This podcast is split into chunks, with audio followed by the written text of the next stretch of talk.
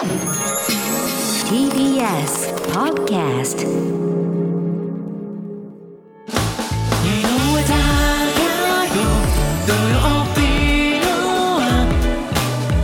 ここからはあの国の話。グラミー賞を取材したアメリカ・ロサンゼルス支局長です。尾関純也記者のリクエスト。ハリー・スタイルズで「As It Was」お聞きください。尾関さんお久しぶりです。今日はありがとうございます。お疲れ様です。こんにちは、お久しぶりです。よろしくお願いします。ろしくお願いしまます。後ろに JNN ロサンゼルスってありますけどこれ支局内ですか？はい、そうですね。今、あの、ロサンゼルス支局の中にいます。こちら今、2月の10日の金曜日の、えっ、と、夜の10時になるところですね。夜10時ありがとうございます。出社してもらって、はい。残業していただいて。とんでもないです。ありがとうございます。これはワンフロアこの支局になってるんですか？あいや、全然もうこの一室だけが支局です。ビルの中にあってですねあ。この一室だけ、はい、支局として使ってます。どのくらいの広さなんですか？うーん、どうですかね。10 10 15畳ぐらいですかね、日本でいうとく。らいなんだそんなに大きくないです。はい。何人ぐらいでこのロサンゼルス支局は、はい、えっ、と、記者は僕一人で、あとはカメラマンと、あとプロデューサーというか、その、えっ、と、まあ、アポイントメントを取ってくれたりとか、そういう役割をしてくれる方、合計3人でやってます。はあ場所はどのあたりにあるんです？このロサンゼルス支局って。はい、あの、ロサンゼルスの中でも、えっ、と、ハリウッドとサンタモニカのちょうど真真ん中らへん、まあ、ロサンゼルスの結構海側ですね、太平洋側にあります。いい場所ですねハリウッドとサンタモニカの間ですって 行ってみたいですね。いいですね。来てください、来てください。えこれ尾関さん自宅は近くなんですか？自宅車で20分ぐらいのところなんですけど、ちょっとあの、最近あのコロナで回復してきて、みんな車通勤するので LA って。なんであの、渋滞がひどくて、今日なんかも金曜日なので、あの、自宅から出ようと思うとどうしてもやっぱ時間かかっちゃうんで、えー勤務終わった後ここに残ってたという感じです。はあちょっと全然ピンとこないです。あの天候とかって今どういうどのくらいのもんなんですかめちゃくちゃ天気良くて、今日は26度ですね、最高気温。過ごしやすい一番いいぐらいのね。気温ですねそうですね。うんで今日はやはり尾関さん、うん。冒頭ハリー・スタイルズの曲もかけましたけど、グラミー賞についてちょっとググっと話を進めていきたいなと思ってるんですよ、ぜひお願いします。これやはりワシントン支局とかで言うと向こうはどうしても政治中心っていうイメージあるんですけどロスはどうなんですか、ロスの支局は。いや、もう本当に、あの、おっしゃる、井上さんおっしゃる通りで、あの、政治の取材はほとんどないので、あの、もう、まあ、政治のこと、大統領選とか中間選挙を当然やることもあるんですけど、はいまあ、事件、事故もあったり、エンターテインメントもあったり、あ大谷選手の野球もあったりっていうことで、かなり幅が広い支局かなと思います。じゃあやっぱりエンタメ要素は強いって考えていいですか？ロスは。そうですね、他の支局に比べたら強いと思います。へそれ聞いちゃうとますます羨ましいですえね。ねえ本当 し死亡するならロス支局です確ねかに確かに。そう、ちょうどあのコロナ禍で、ね、今まで、はい、あの、うん。授賞式関連、結構あの、オンラインとかええ、我々入れないことがあったんですけど、去年ぐらいから入れるようになってきまして、あはい、だいぶ盛り上がりも伝えられるようになったかなというふうに思ってます。もうだってこの数分間尾関さんのニコニコが止まらないですもん。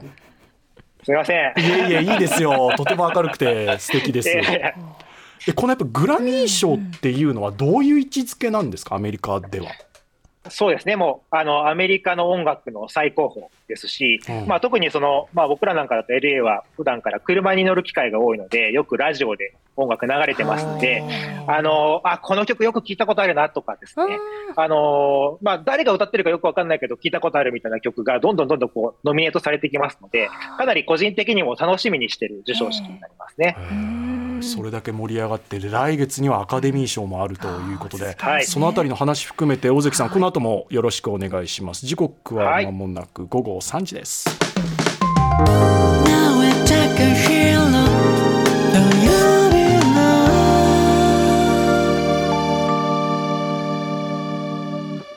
あの国の話今日はアメリカ・ロサンゼルス支局長の尾関純也記者に話を聞いていますグラミー賞があって来月アカデミー賞と、どうなんでしょう？なんかうーんアカデミー賞の方があ箔がある重い。そうでもないですか？どどういうものでしょう？いや、もう比べられないですよね。あの、イチローさんと松井さん、松井秀喜さんがどっちがすごいのかみたいな、そんな議論になります。両方ともすごいって、そんな感じです。もうそうするともう国を挙げての報道とか盛り上がりになるんですか？そうですね。ちょっと東海岸がどういう報道してるかわかんないんですけど、例えば今回なんかだと、あの、グラミー賞で、あの、ビヨンセさんが最多の受賞記録更新したんですけどもう受賞した瞬間に各局もう、あの、なんていうんですか、速報を入れて、携帯にポップアップがボンボンボン出てくるみたいなですね。やっぱり注目度高いですよね、グラミー賞。なんかそうやって考えると日本にはそこまでの賞あんまりないですか？なんかそこまでになるの？レコード大賞じゃないでしょうか。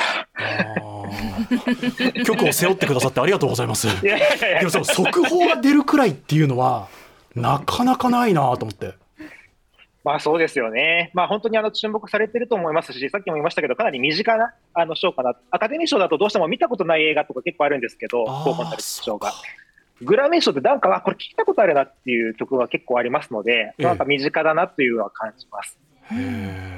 あとは今回あの日本でもニュースになりましたけど日本人が受賞されましたね。あうんそうですね。あの、匠正則さんが最優秀、あの、グローバルミュージックアルバム賞を受賞されまして、あの、こうなんていうんですか、和楽器の、えー和楽器とアメリカンミュージックを融合させた音楽だったんですけれど、あの、非常に盛り上がりました。うん。これって実際取材陣はどこまで取材できるものなんですか？このグラミー賞ってそうですね、今年は、えっ、と、日本のメディアで、まあ、中に入れた、あの、会場内に入れたところってかなり限られてたんですけど、あの、僕らも中には入れませんでしたが、会場の外で、あの、取材をしてて、盛り上がりとかを取材をしてたんですけれど、やっぱりあの、グラミー賞だとアカデミー賞と違ってて、アカデミー賞よりも出席者の衣装が奇抜で華やかな印象でしたね。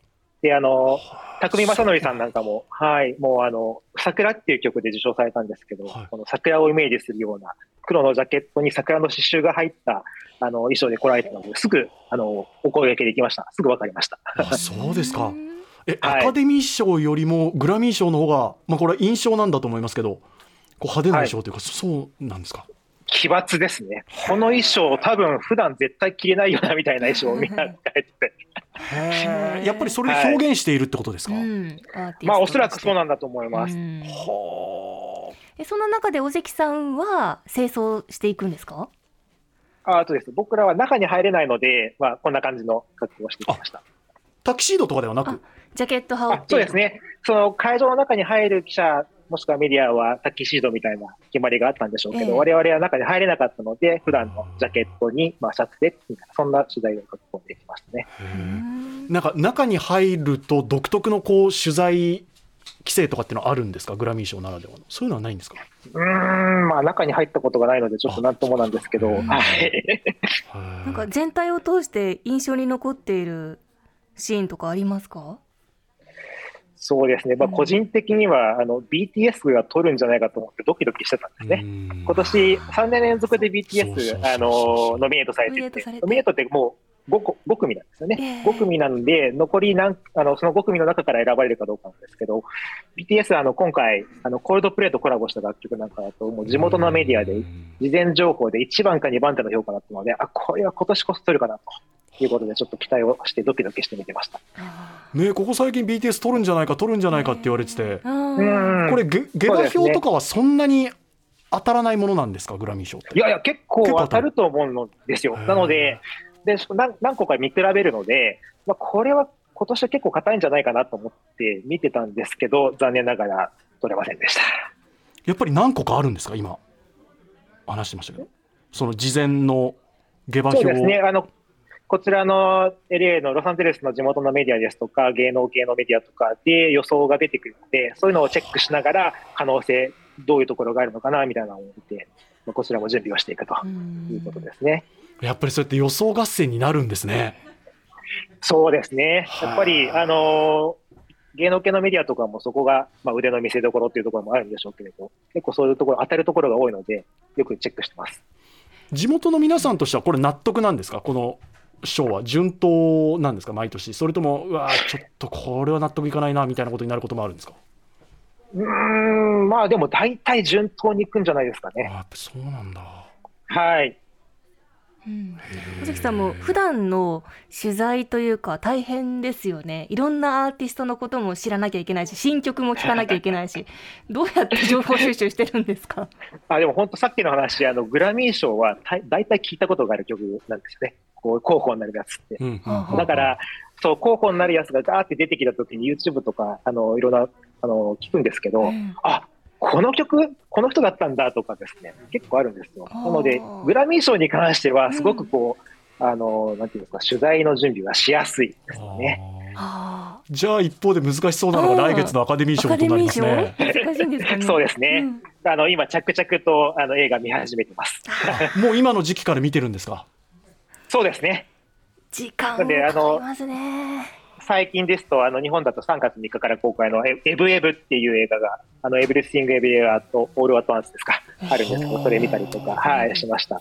えそれはあの候補に上がってるのをもう片っ端から見ていくってことですか？そうですね、そのさっきのあの予想サイトみたいなのが、今度アカデミー賞版もありますので、うんそれ見て、で、まあ、有力有力なんじゃないかっていうところから、見ていくみたいな感じですかね。こっちは会場は入れるない。そうですね、去年は入れたので、今年も入りたいなっていうふうには期待してるんで、ちょっとまだわからないです。ああまだわかんない。これははいタキシードじゃあ中入れたら着るってことですね。そうですね、去年、あの、ドライブ・マイ・カーの皆さん、そうだそうだそうだそうだ。はい。我々も、あの、記者だけじゃなくてカメラマンもですね、タキシードを着て、中に入りました。ああいいですね、華やかで。ちょっとまたそのあたりも時間合えばぜひ教えてください。ぜひお願いします。はい。今日も夜遅くまでありがとうございました。とんでもないですお。体気をつけてまたよろしくお願いします。ありがとうございます大。関記者でした。ありがとうございました。